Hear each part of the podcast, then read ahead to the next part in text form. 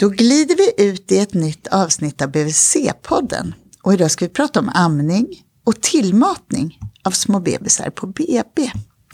Jag heter Malin Bergström och är barnhälsovårdspsykolog. Och idag träffar jag Kristin Svensson som är universitetsbarnmorska på Karolinska universitetssjukhuset. Och arbetar med amningsfrågor och hudnära vård den första timmen efter förlossningen. Universitetsbarnmorska, heter det det? Ja, det heter det. Och det är en ny titel. Och det är lite grann för att man har sett sjuksköterskor och barnmorskor som disputerar. De stannar ofta kvar på universiteten.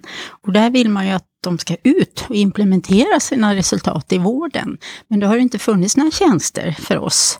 Och då har man tillsatt de här tjänsterna nu. Så den ligger högst i kompetensstegen. Och då, vi på Karolinska är vi 3 stycken universitetsbarnmorskor. Och då har man inriktning på olika områden. Så det är en jättetrevlig tjänst. Och då arbetar man kliniskt till en viss del. Och så får man behålla sin forskningstid, och det kan variera då hur mycket, om det är en dag i veckan eller mindre eller mer. Och sen så är det då att man håller utbildning och undervisning kring sitt ämnesområde. Men också att man ska vara ett stöd till cheferna kring de här frågorna som vi då har forskat kring. Och vad är det för forskningsresultat som du jobbar med att implementera? Ja, nu är det mycket det här med amningens början, första timmen efter förlossningen. Och det handlar om oavbruten hud mot hudkontakt tills barnet har ammat och eller somnat. Alla barn kanske inte ammar den här första vakningshetsperioden. Och då, men att barnet får försöka, och barnet går igenom 9 instinktiva utvecklingsstadier direkt efter förlossningen. De friska fullgångna barnen. Och det här försöker vi nu utbilda mycket på mödravården, att föräldrar ska få veta det här innan så man inte missar det. För det är en fantastisk upplevelse för de allra flesta föräldrar att få se det här, hur pass kompetent barn man har. Och vi ser också att kvinnan känner ju många gånger att många kvinnor är oroliga. Att de inte kan amma, eller att mamma kunde inte och mina bröst duger inte och så vidare. Och så får man en liten bebis där som liksom tar sig till bröstet själv och börjar suga. Och där har man sett också i studier att det ökar tilliten till amning så fantastiskt. För att man börjar tänka att det här är inte bara min grej utan den här lilla bebisen. Jag kan själv. Och ofta är partnern med och tycker liksom, wow, vilken kompetent unge, kan krypa redan. Gör de inte det när de är 5 månader? Eller? Så att det ger ju ett helt annat förhållningssätt och synsätt på det här lilla barnet.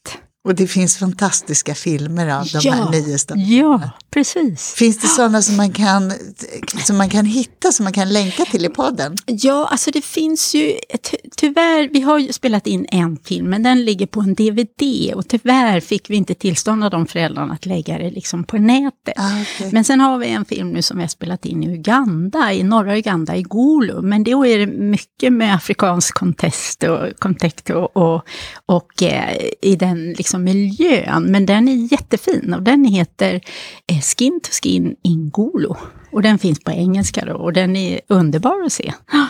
Det är väldigt starkt påverkat, tycker jag, som har sett den tidigare filmen. Ja, och det är så synd. Det här, det känns som det är en rättighet för föräldrar att få se det här. Mm. Och jag vet, jag delar ut filmen till grannar och vänners barn då, som ska ha barn och så vidare. Och alla blir ju fascinerade och säger, men gud, det här är ingen som har talat om för mig. Så det är jättemysigt. Och om det nu skulle bli, vi räknar med att ungefär 80% av alla barn kan få vara med om det här från början.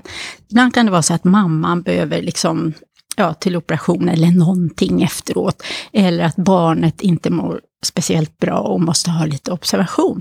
Men då ser vi att det här kan man börja om med sen. Att börja om och lägga barnet hud mot hud. Och sen är det att det här beteende, alltså ligga hud mot hud, det stimulerar det här instinktiva beteendet. Och det är också så häftigt då för mammor att få se det här verkligen, att barnet kan det här. Om man inte har varit där och stört för mycket, för då kan de reagera på ett annat sätt när de hamnar hud mot hud. Men det kan man liksom reparera också.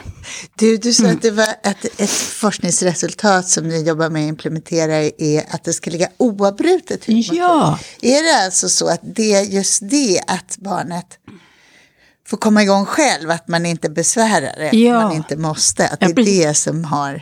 någon särskild poäng, för då aktiveras någon slags beteendesekvens i barnet som är medfödd. Ja, ibland kan man ju behöva avbryta direkt efter förlossningen och kanske liksom, stimulera barnet lite grann. Och självklart kan man ju lägga tillbaka och barnet har alla möjliga chanser att börja suga igen. Men vi ser i de filmer vi har gjort att så fort man liksom lyfter barnet eller petar på barnet på något sätt, då liksom börjar barnet om från början. Och egentligen så har de flesta barn tar bröstet vid cirka 1 timmas ålder. Det är lite olika.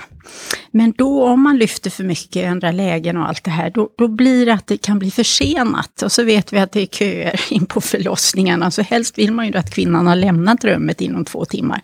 Och det är väldigt sällan att barnet inte har somnat vid 2 timmar. Och då självklart kan man ju avbryta och väga och mamman kan duscha och allt det här.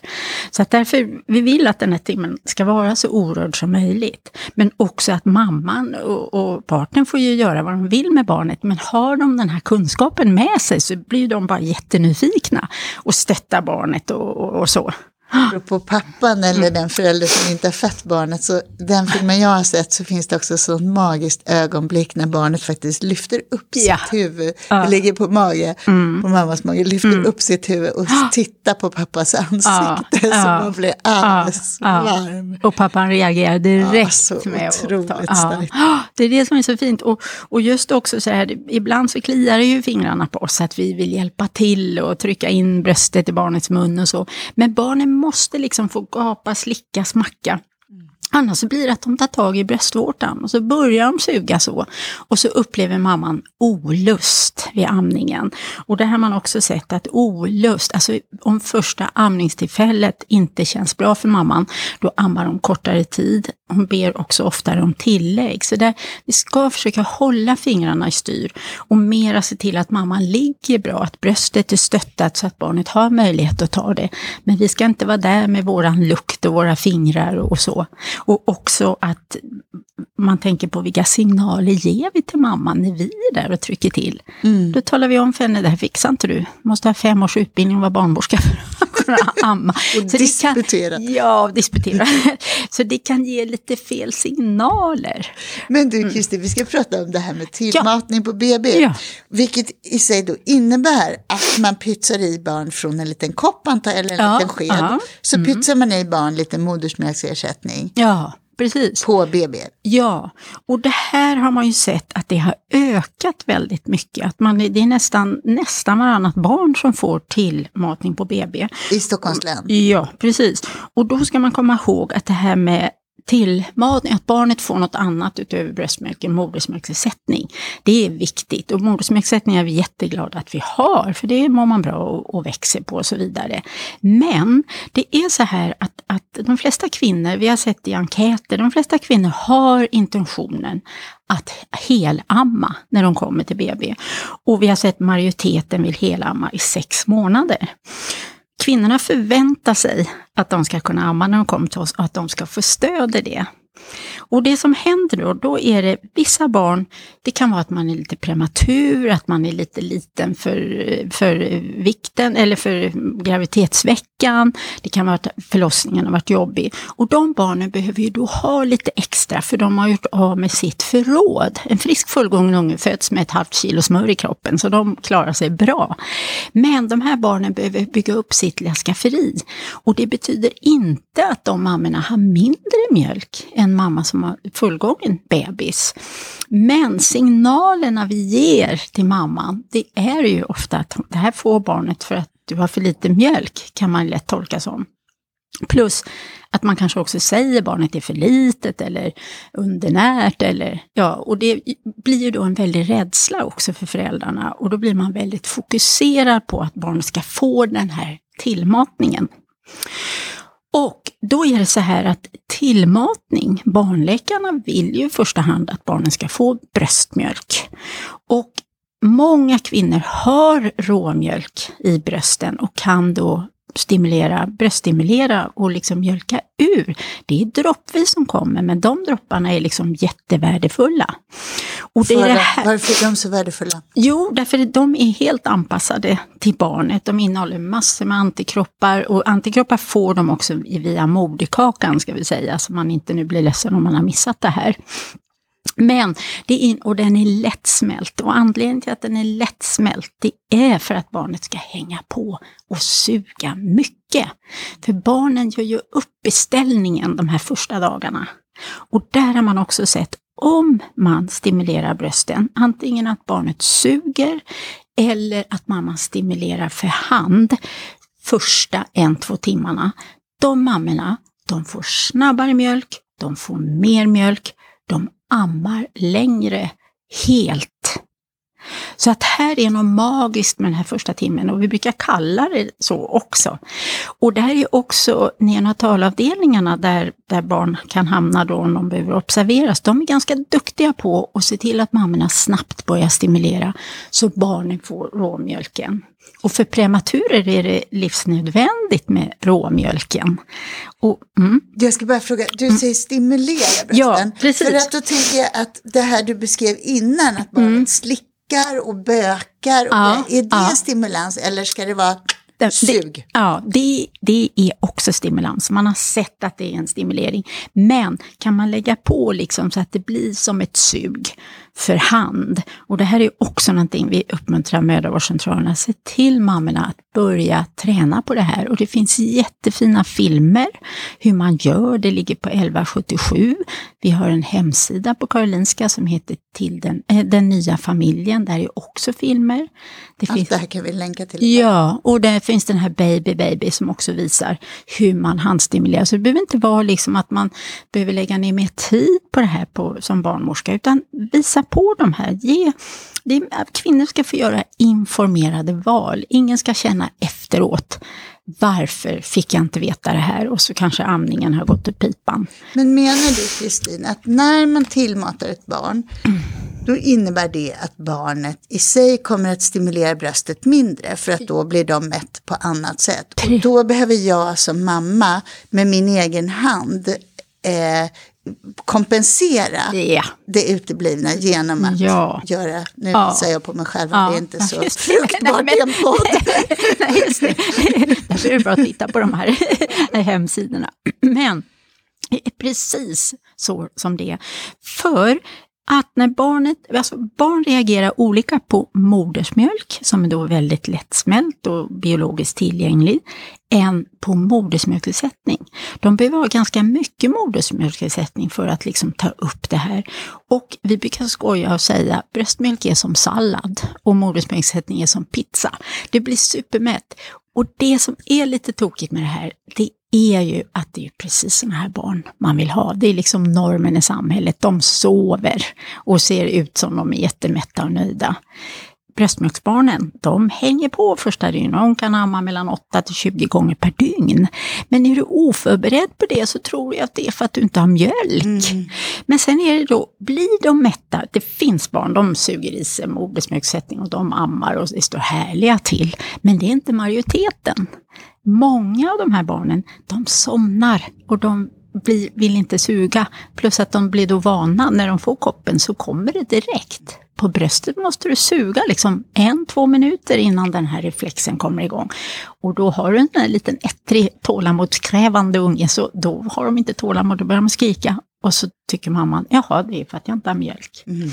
Så just man har egentligen inte så mycket mjölk i början, utan det där är något som barnet ska dra igång. Ja, precis. Och det man har, det är tillräckligt.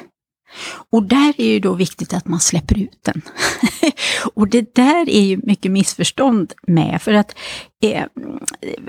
bilda mjölk, det kan vi kvinnor. Vi kan andas, vi kan fylla urinblåsan och vi kan jättemycket. Och även bilda mjölk. Det är få kvinnor som inte kan bilda mjölk rent fysiologiskt, men den ska ju också släppas ut. Och då är det en utrivningsreflex som ser till att vi gör det, och den styrs av ett hormon, oxytocin. Och det som är tokigt, som jag inte kan förstå eftersom naturen är så bra, det är att det här oxytocinet störs så lätt av oro, smärta, smärta, hunger, stress och tillit till amning. Har du låg tillit till amning, då är det också svårare. Du blir en stress i kroppen och då släpper du inte ut mjölken. Och det betyder att man behöver skapa en kultur med lugn och tillit för att just den ska komma ut på bästa sätt. Yes. Men jag måste backa Kristin och stoppa dig. Det finns en sån här, ett dilemma i det du säger. För du börjar med att säga att barn som är prematura, små för graviditetslängden, lite ämliga på något sätt, de kan behöva tillmatas. Och samtidigt så finns det då risker med det här.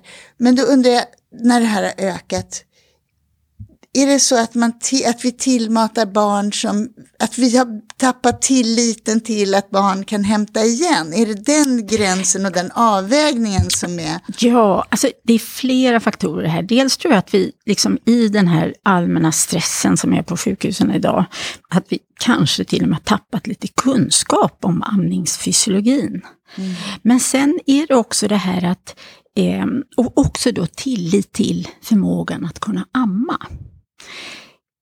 Men sen är det också det att när ett barn sätts in på tillmatning, och då är det ofta, är det en risk, för många av de här barnen är en risk att de går ner i blodsocker och då blir de tröttare och slöar och så vidare. Så det måste man ju hålla på en bra nivå. Och då är det så att det är oftast första, andra dygnet. Sen om mamman ammar och kommer igång och man ser att det är ett bra flöde, det är ett bra sugmönster, barnet suger med en rytmisk sugande, då kan man börja trappa ut. Man ska definitivt inte öka tillägget, men det ökas ofta per automatik. Och det är det här vi menar då med att man ska ge amningsstödjande tillmatning. Och då behöver man checka av hur suger det här barnet. Och suger inte barnet, hänger mamman med och mjölkar ju med sin mjölkproduktion. Och sen då finns det någonting vi kallar amningsstatus. Att man gör ett status över hur amningen är just nu. Och då tittar man på 5 punkter som är hur enkelt som helst för föräldrar att förstå. Som också ökar deras delaktighet. Och som förebygger amningsproblem och underlättar amningen.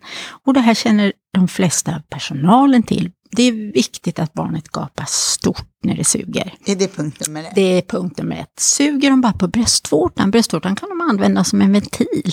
Trycker de till den hårt, då är flödet inte lika stort. Det ser man ofta på barn där mamman har jättemycket mjölk. De kan inte ta det där stora taget för att drunkna dem. Och då får de backa och klämma till bröstvårtan. Men för de flesta så ska de ha ett stort tag. Ett stort tag om bröstet. Och då känns det ju också, bröstvårtan ska ligga uppe i gommen. Och då känns det mer behagligt för mamman också. Än att när de suger på bröstvårtan, det är ju jätteont och olustigt och så vidare. Och i riskfaktorn för alla amningsproblem. Alla amningsproblem. Sår, smärtor och mastiter eller mjölkstockningar och så. Det andra är att det ska inte kännas, alltså mamma får ju höra att det jättesmärtsamt att amma, eller det ska inte göra ont alls och så vidare. Som det är så är de här första tagen kan kännas djävulusiskt ont för många, inte alla men många, men det ska släppa snabbt och kännas hanterbart. Vi kan inte säga att det är smärtfritt eller att det ska kännas hanterbart just för den här mamman.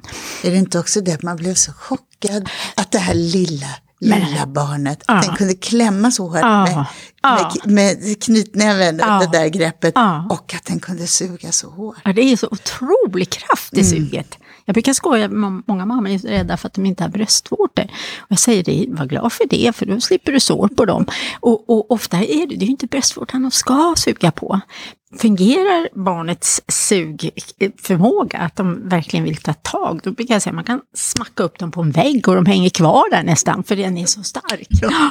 Och många partner, de suger på kinder och på armar och de får sugmärken och blåmärken och det ena med det andra. Så det är en otrolig kraft. Och då är det ju viktigt att det inte är bröstvårtan, för det kan man ju tänka sig hur ont det gör. Mm. Så smärta, alltså hanterbart. Och sen är det här att det ska vara kraftfullt, det är det tredje. Det ska kännas kraft, det ska inte vara liksom snutt till snutt. Det kan det vara sen när man har fått igång amning att de ligger och gosesuger. Men i början är det viktigt att det blir liksom bra, effektivt och så. Och sen det fjärde är att man ska se ett sugmönster.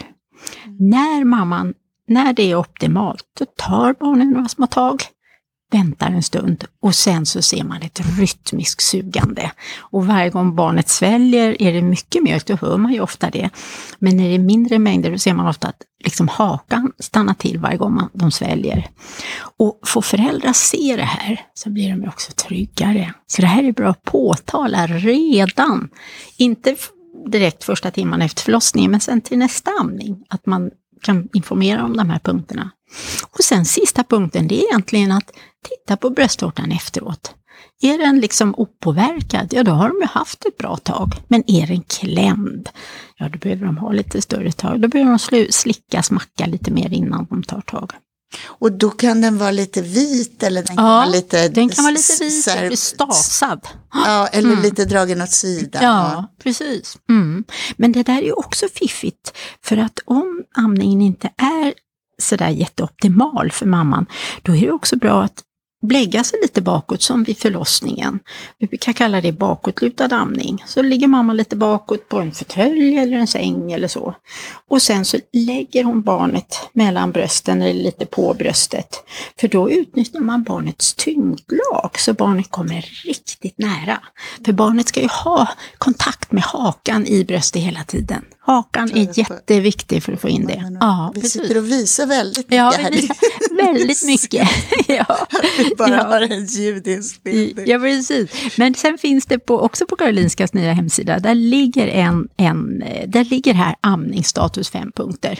Mm. Som man också kan titta på. Tyvärr har vi inte hunnit lägga in bilder ännu, men det kommer. För det du säger, Kristin, det är att du blir förstås, du reagerar på att nästan hälften av barnen i vårt län tillmatas på BB.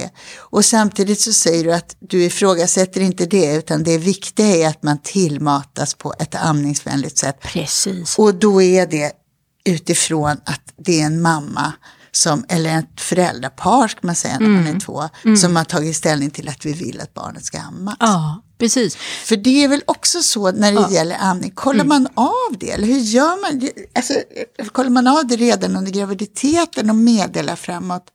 För du är ju ganska noga med att säga att amning är familjens val. Ja, precis. Det är, alltså, amning, det är verkligen familjens val. Men vi vill då att man ska göra informerade val. Man ska inte liksom tänka sig att jag kommer inte amma för grannens bröstvårtor blödde eller min mamma kunde inte och så vidare. Där är det bättre om man är mer informerad om hur amningen går till. Och där är, tyvärr är det lite att det här är personbundet, vilken personal man möter. De flesta barnmorskor nu, vi har ett projekt så vi är ute på mödravården och barnmorskorna där, de är så glada och liksom bara vill ha mer kunskap. Hur kan vi informera? Vilka verktyg ska vi ha? Och så vidare. Och det försöker vi bidra med. Och där gäller ju då att kvinnor får den här kunskapen under graviditeten. Ska män också få det? Eller? Absolut, absolut. Den icke-födande föräldern är oerhört viktig. För det har man sett också. Har man stöd av partnern, då är det lättare att amma. Har du en partner som ifrågasätter, har du mjölk så det räcker, men du har nog ingenting och så vidare. Då det ska du vara jättestark som mamma för att klara av. Men hör du en partner som säger, vad bra du gör och liksom fortsätt, det kommer bli jättebra och så vidare. Och det många kvinnor kan uttrycka det också, att man måste liksom få klaga på amningen. Amning kan vara jättejobbigt i början. Och då när man klagar, då är det ju inte meningen att man vill höra, men det går så bra att ge flaska. Det vill man inte höra. En del kanske vill höra det, men inte alla. Så man måste få klaga. Och jag har hört flera kvinnor som säger det. Och det var så skönt, jag kunde klaga hur mycket jag ville, att det gjorde ont och allting. Men min partner sa aldrig att vi skulle gå ut och köpa tillägg. Utan han hjälpte mig, han bakade och han fixade och han vischade barnet och jag fick sova, allt det där. Det är ju det stödet man behöver ha. Inte ta bort amningen. Vad tror du den här... Du beskriver så här, om ett barn tillmatar gump så blir de mätta som en klumppizza i magen, man somnar. Ja. Och ändå så finns den här väldigt starka viljan att amma. Och du säger att de allra flesta som föder barn, de vill amma och de vill amma helt i 6 månader. Varför vill vi det här så gärna? Alltså jag tror att det här, alltså det handlar ju om existentiella frågor. Det handlar om att få barnet att överleva. Jag menar, jag har bott i Uganda på den tiden där det var en amningskultur. Men även där ifrågasatte kvinnorna om de hade tillräckligt med mjölk. Vi måste försäkra oss om att barnet får i sig föda. Jag tror det handlar om djupa saker egentligen. Det är inte så enkelt som att liksom, jag vill ha lite tillägg eller dittan och dattan. Utan det här, och sen när man får det här tillägget och säger föräldrar själva, man blir så fokuserad vid tillägget så man glömmer bort. Man vill få barnet att överleva bara. Och det finns dels, Lina Palmer har skrivit en avhandling, barnmorska, hon har skrivit en avhandling om, den heter Existens och amning. Sofia Svedberg har skrivit en avhandling som heter Villa Amma, och där ser hon också att kvinnor som hamnar i den här situationen, som blir fast med tillmatning och som vill amma, de beskriver också det här, hur lätt det är att man liksom glömmer amningen. Och hon beskriver också att man kan hamna i en kris, alltså en riktig kris, när man, för man vill, och sen så går det inte och man tappar tilliten och så vidare och känner sig oduglig, känner sig som en dålig mamma, för det kopplar vi så lätt i vårt samhälle. Så de här kvinnorna, de behöver stöd och de behöver få prata med en amningsbarnmorska hur de ska gå igenom det här. Men många gånger skickas man hem och så hamnar man på barnavårdscentralen. Och barnavårdscentralen är ju jättejobb, men känner också många gånger att de har för få verktyg och vet inte riktigt hur man ska... För liksom du menar att för vissa kvinnor så störs amningen av tillmatningen. Den kan ju störas av andra grejer också. Ja, absolut. Och då är det kvinnor eller familjer med en längtan efter efter amning, en massa starka känslor kopplade kring det, som kanske till och med inbegriper hur bra är jag som förälder. Ja, precis. Och som behöver då lite extra stöd för att komma på banan, eftersom det där kan ha stört både ens tillit och att barnet har vant sig vid något annat. Ja, precis. Vad kan man göra på BVC då? Ja, alltså jag tror för att för det första tror jag att man kan fråga mamman när hon kommer där med tillägg. För ofta är man ju väldigt nöjd med det här tillägget. Man tycker det är bra för partnern kan ge och så vidare. Men man kopplar inte till att mjölken minskar ju mer tillägg. Sen, jag måste säga det också, att det finns ju mammor som klarar av allting. Det spelar ingen roll. De kan stå på huvud och amma och liksom ge tillägg och flaskor och nappar och dittan och datta. Men det är inte majoriteten av kvinnor. Majoriteten av kvinnor kanske är lite sköra eller är sköra i det här och vet inte om de kan amma. Men här tror jag det kan vara bra att när man kommer till BVC då, för BVC-sköterskorna säger, de vet inte var de ska börja någonstans för mamman är så fast i det här. Men där kan man ju titta lite grann på vad ville mamman och försöka locka tillbaks till det. Och sen så höra liksom om hennes tankar kring amningen och hur mycket hon ammar nu, och om hon kan tänka sig då att dra ner på tillmatningen och öka amningen. För allt det här med tillmatning, det är ju också väldigt individuellt, because kvinnorna är olika, partnern är olika, barnen är olika, så det måste ges på en individuell basis. Men det man gör i grund och botten är att man börjar och minska på tillägget som kanske har ökats upp där. Precis. Och sen så får man barnet att stimulera bröstet mer och kanske väger ofta eller träffas ofta för att stärka i att det här går åt rätt håll och det här håller. Liksom. Ja, och när man väger att man också då utvärderar ett sånt här amningsstatus. Titta på de här punkterna hur det fungerar för mamman. Titta på sugmönstret, att det finns ett sugmönster. För sen finns det ingen sugmönster, då kan det ju vara att mamman var jättestressad. Och vad blir hon lugn av? Vad kan hon göra för att släppa mjölken och så vidare? Hon kanske har gått på andningskurs under graviditeten, vem vet? Hon gör lite avslappningsövningar och så. Men det som också många BVC gör som är väldigt bra, det är ju det på sjukhuset, där sätts ofta tillmatningen in var 3:e timma. Och så säger man till mamman, amma innan. Och då ska man amma ett mätt barn. Många gånger. Undantag finns. Men, och det blir ju också signaler till att jag kan inte amma, barnet vill inte ha och så vidare. Så det här var 3:e timma. Det gäller bara när barnet har risk för låga blodsocker. Och tillmatningen sen, det kan handla om att man tittar på en dygnsdos. Att det här barnet, man tittar liksom hur många gånger har barnet ammat, hur mycket tillägg har barnet fått sista dygnet. Och så ser man då, en dygnsdos. Och den här dygnsdosen, den kan ges vid några tillfällen istället för att man går in var tredje timma.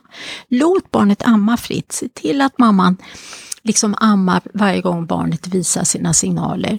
Och de mammor som får det här beskedet, de känner ju ofta att de ammar också. Och det behöver inte bli stress med tillmatning och pumpning och dittan och dattan. Och då kanske barnet har någon period när det är jättepikt och glatt och så. Ja, då kan man hälla på lite av det här tillägget och sen minskar man det successivt. Så den planen vill vi ju att egentligen föräldrarna ska ha när de går hem från BB. Men det är liksom... Det är ett snabbt flöde och det hinns inte alltid med tyvärr. Men där kan du se fånga upp. En jätteinsats kan de göra, att fånga upp. Kolla, vad ville mamman? Och hur ser det ut? Och sen förklara att det är inte för sent att öka mjölkproduktionen om du nu vill amma. För jag tänker på amning i ett mycket längre perspektiv. Nu pratar vi om det allra första. Mm. Men jag tänker att om man vill amma och... Så är det ändå bökigt i början, i alla fall de första barnen. Ja. Men om man kommer in i det så kan det ju vara någonting otroligt smidigt och enkelt och skönt. Och det är inte obehagligt längre. Nej. Och sådär för många.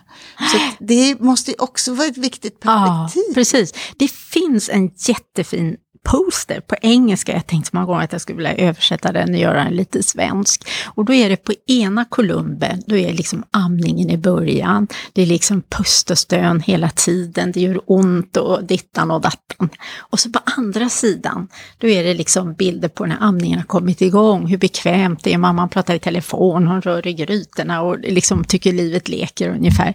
Och det är det som är så synd, och där tycker jag vi liksom vilseleder föräldrarna, eftersom man säger det här med tillägg, det är så enkelt att göra. Jag jobbar ju på den tiden när alla fick flaska var fjärde timme på BB. Alltså det var ju hur lätt som helst. Då hann vi dricka kaffe och vi hann äta lunch och vi gick hem tidigt och allt det här. Att i ett amningsstöd kräver väldigt mycket av personalen. Men då i alla fall då är det väldigt enkelt och då kommer ofta föräldrarna in i den lunken. Medan amningen då, det bygger ju på att man måste våga lita på sin förmåga att bilda mjölk och ta till sig den verktyg och den kunskapen som finns. Så därför är det så synd att det inte är tvärtom. Att amningen skulle vara jättelätt och kanske lite bökigare med flaska. Men sen fortfarande liksom, det är familjens val vad man vill göra. Men det här, om man vill amma eller ej, det tycker inte jag är liksom det stora problemet som vi brottas med. Utan det vi brottas med som är ett jätteproblem, det är ju de här kvinnorna som vill och inte får stöd. Mm. Det är där, så ofta vi som arbetar med amning, vi kan ju bli anklagade både för ena och andra. Men du Kristin, är det inte så att mycket av amningsstödet ges sen på BBC? Ja, precis. Med stöd av amningsmottagningar ibland och så. Vad kan man mer tänka på som BHV-sjuksköterska? Vet vi till exempel, finns det riskgrupper för att barnen tillmatas? Är det liksom, kan man anpassa sin rådgivning? Hur ska man... Ja, alltså det här med riskgrupper, vad man har sett då i studier, så vet man ju också vilka redis, tror jag vi pratade om inledningsvis, där vilka grupper det är som vill ha tillmatning, som har låg tillit, man tror att man inte kan och så vidare. Och det är ju förstföderskor mer än omföderskor, men sen är det också då de här som har en negativ första amningsupplevelse, och det kan ju vara det här att man har varit lite hårdhänt och tryckt till dem och man tycker det här var obehagligt. Och sen är det då kvinnor som själva är flaskuppfödda, där har man sett flera studier, har man själv mått bra på flaska så tänker man att det gör mitt barn också och så vidare. Ja. Och återigen, det är fritt val, men till saken hör, om de här kvinnorna har önskan att amma, så måste man liksom gå på den och hjälpa kvinnor. Det är som under förlossningen, det är, man kanske har intentioner, man ska inte äda och man ska stå och föda och dittan och dattan. Och där gäller det också att plocka tillbaka kvinnorna när de känner att de ger upp. Men du, vad var det vi ville? Ska vi inte försöka lite till och så vidare? Men sen var lydhörd för om kvinnan absolut vägrar. Mm. Och det är lika med amningen, var lyhörd. Och all information vi ger måste vi liksom fråga först om kvinnan vill ha. Och där är vi åter det här, när mammorna hamnar i kris, så ska man bara informera om Men vet du inte att amning är jättebra och du skyddar mot det och det och det och så vidare. Det är liksom förbjudet tycker jag. Ja, det absolut i den situationen. Det här ska in på mödravården. Vad har du hört med amning? Vad har du hört är bra? Har du hört någonting som är negativt? Och vara bollplank till föräldrarna. För det som du beskriver också kring vilka som är riskgrupper det är för att få tillmatning, det är ju också så att man behöver sätta sig ner och ha ett samtal kring amning. Absolut. Inte bara, för det tänker jag på BVC också. Mm, vad har du hört? Hur har det varit hittills? Har du fått några sådana guldstunder eller har det varit tufft? Och det här är också jätteviktigt. Det såg både Lina Palmer och Sofia Svedberg och finns andra studier också. Det mammor vill, det är att bli lyssnade. De vill berätta. Och när man berättar och någon lyssnar, då händer det saker. Då börjar man komma på, aha, just det, jag kanske ska göra så här eller så. Och så är det ju alla situationer ofta, hur dåligt man än mår i olika situationer. Blir man lyssnad på, så känns det ju mycket, mycket bättre om man kommer på lösningar själv. Än att bli bombarderad med råd att nu ska du göra så här och du vet väl att amning är det bästa. Nu menar jag inte att alla är så, nu går jag liksom överdriva lite för man ska förstå hur besvärligt det kan vara många gånger. Men att lyssna och be föräldrar berätta och att sen ha de här 5 punkterna. Precis, ja. Och sen så, det finns mycket skrivet och så som man kan använda. Vi har ju det här projektet nu när vi åker ut till barnavårdscentraler och mödravårdscentraler med information, lite uppdatera kunskap, lite verktyg och så vidare. Och där ser vi också att både MVC och BVC är jätteglada över det här. För jag menar, vi på sjukhusen, vi får ju mest information tycker jag, eller vi skaffar oss mycket information i alla fall. Och där finns det ju också då verktyg att ge till föräldrarna. De kan titta på filmer och liksom få sig en bild av om du kan vara. Och sen är det så också att vi har ett vårdprogram som heter vårdprogram för bröstkomplikationer och förebyggande åtgärder. Och där hittar man också väldigt mycket svar. Och det ligger på Vårdgivarguiden och där kan man klicka sig fram. Är det nu en kvinna med sår i bröstvården, gå in där och titta. Då ska vi länka till, det blir många länkar till den här podden. Ja, precis. Och sen också det här med, har vi en del 2 i vårdprogrammet och där har vi skrivit ett litet kapitel om hur det är att prata med kvinnor som känner sig tvingade att amma eller som mår dåligt av amning och så vidare. Och det kan också ge lite tips om hur man kan förhålla sig till det här. Och jag vet inte, jag tycker liksom många på amningsmottagningen, vi har ju AMSACs amningsmottagning och kommer kvinnor dit och känner sig jätteledsna och tycker det är jobbigt och ingenting fungerar. Och sitter man och pratar så här i lugn och helt plötsligt börjar barnet att suga och allting blir bra. Alltså, det är ju inte på alla, men det är den här magin liksom. Och så frågar, har man studenter och säger, men vad gjorde du? Men jag gjorde ingenting, jag bara frågade hur mamman mådde och vad barnet skulle heta. Det låter väldigt enkelt, men det finns en underton i det här som faktiskt stämmer. Det är någonting med det där gamla som vi brukade säga, breastfeeding is a confidence trick. Det är tilliten som är... Ja, det är tilliten. Och det är så häftigt med den här studien när man tittar på tillit på de här mammorna som fick den här timmen med barnet och jämfört, man hade lottat då de som inte fick och se hur deras tillit ökade. De kände sig tryggare, jag har mjölk så det räcker, det är lätt att amma, jag behöver ingen hjälp och så vidare. Jättehäftigt du bara med den här magiska timmen. Och den kan man återskapa. Absolut. Och det är ju liksom, vi har ju spelat in väldigt mycket filmer och det är ju liksom, vi har inte mött någon kvinna som har liksom sagt nej, att hon inte vill vara med om det här. Men det är klart, det finns ju säkert några och då får man ju respektera det. Och då får partnerna hud mot hud istället. Men det har ju också så mycket fördelar för kvinnan och moderkakan lossar fortare och blöder mindre. Och det är massor med sådana fysiologiska fördelar också. Ja. Men sen frågade du också det här med om det fanns risker på BVC med tillmatning. Jag tror jag inte svarade på det. Och jag tänkte bara på hur du tänkte om det var att man matar för mycket eller för lite. Nej, utan jag tänkte snarare hur det är när man kommer till BVC och man har den här erfarenheten. Amningen kanske inte är helt up and running och så. Så jag tänkte mer kring det. Hur man på BVC kan hjälpa till att...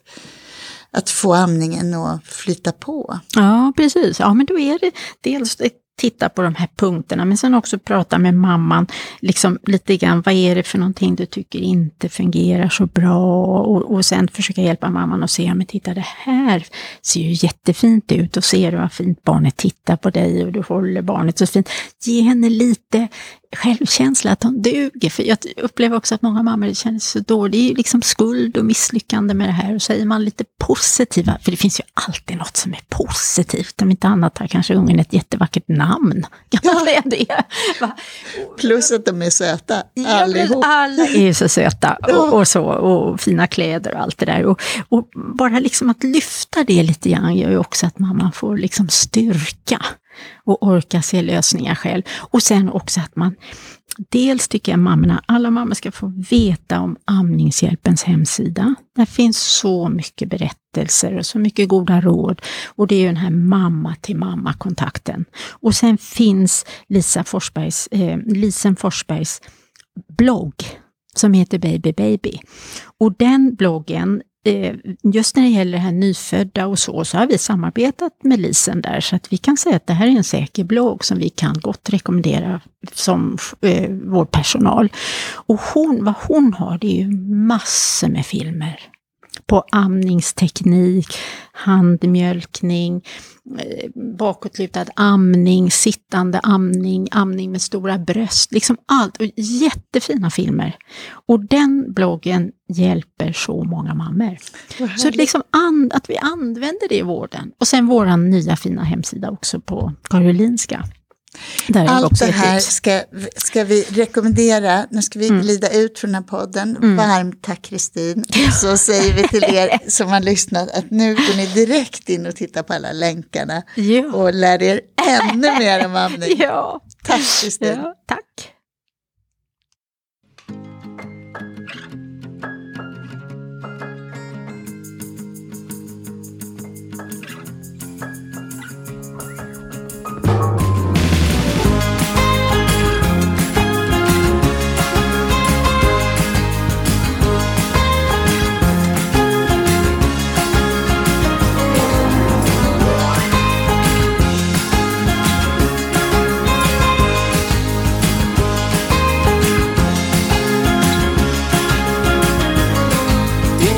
Var ni ska gå, huvudet wobblar som ett drag, men aldrig över ytan så, ett på djupet neverending slag. När era radiostyrda röster ömsint kittlar min fantasi, flipper spelas under impulserna för mitt självbedrägeri. När ni skjuter ut er i natten finns det inget av mig kvar, alla döda ögonskratten, bara vakten minns vem som var. När ni cementerar kvällen är det utan min frenesi, den insomnade tunnelen vaknar aldrig mer till liv. Ut i natten, ut i natten, ut i natten,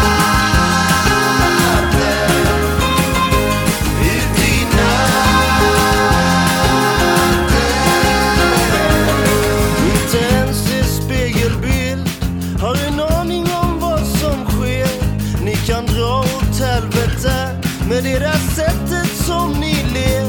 Vi kan säkert bli bästa vänner i eternal sunshine of the spotless mind, men inte riktigt när du bara älskar mig genom rök och vodka lime. När ni skjuter ute i natten finns det inget av mig kvar, alla döda ögonskratten, bara vakten minns vem som var. När ni cementerar kvällen är det utan min frenesi, den insomnade tunnelen vandrar aldrig mer till liv. Ut i natten, ut i natten, ut i natten, ut i natten.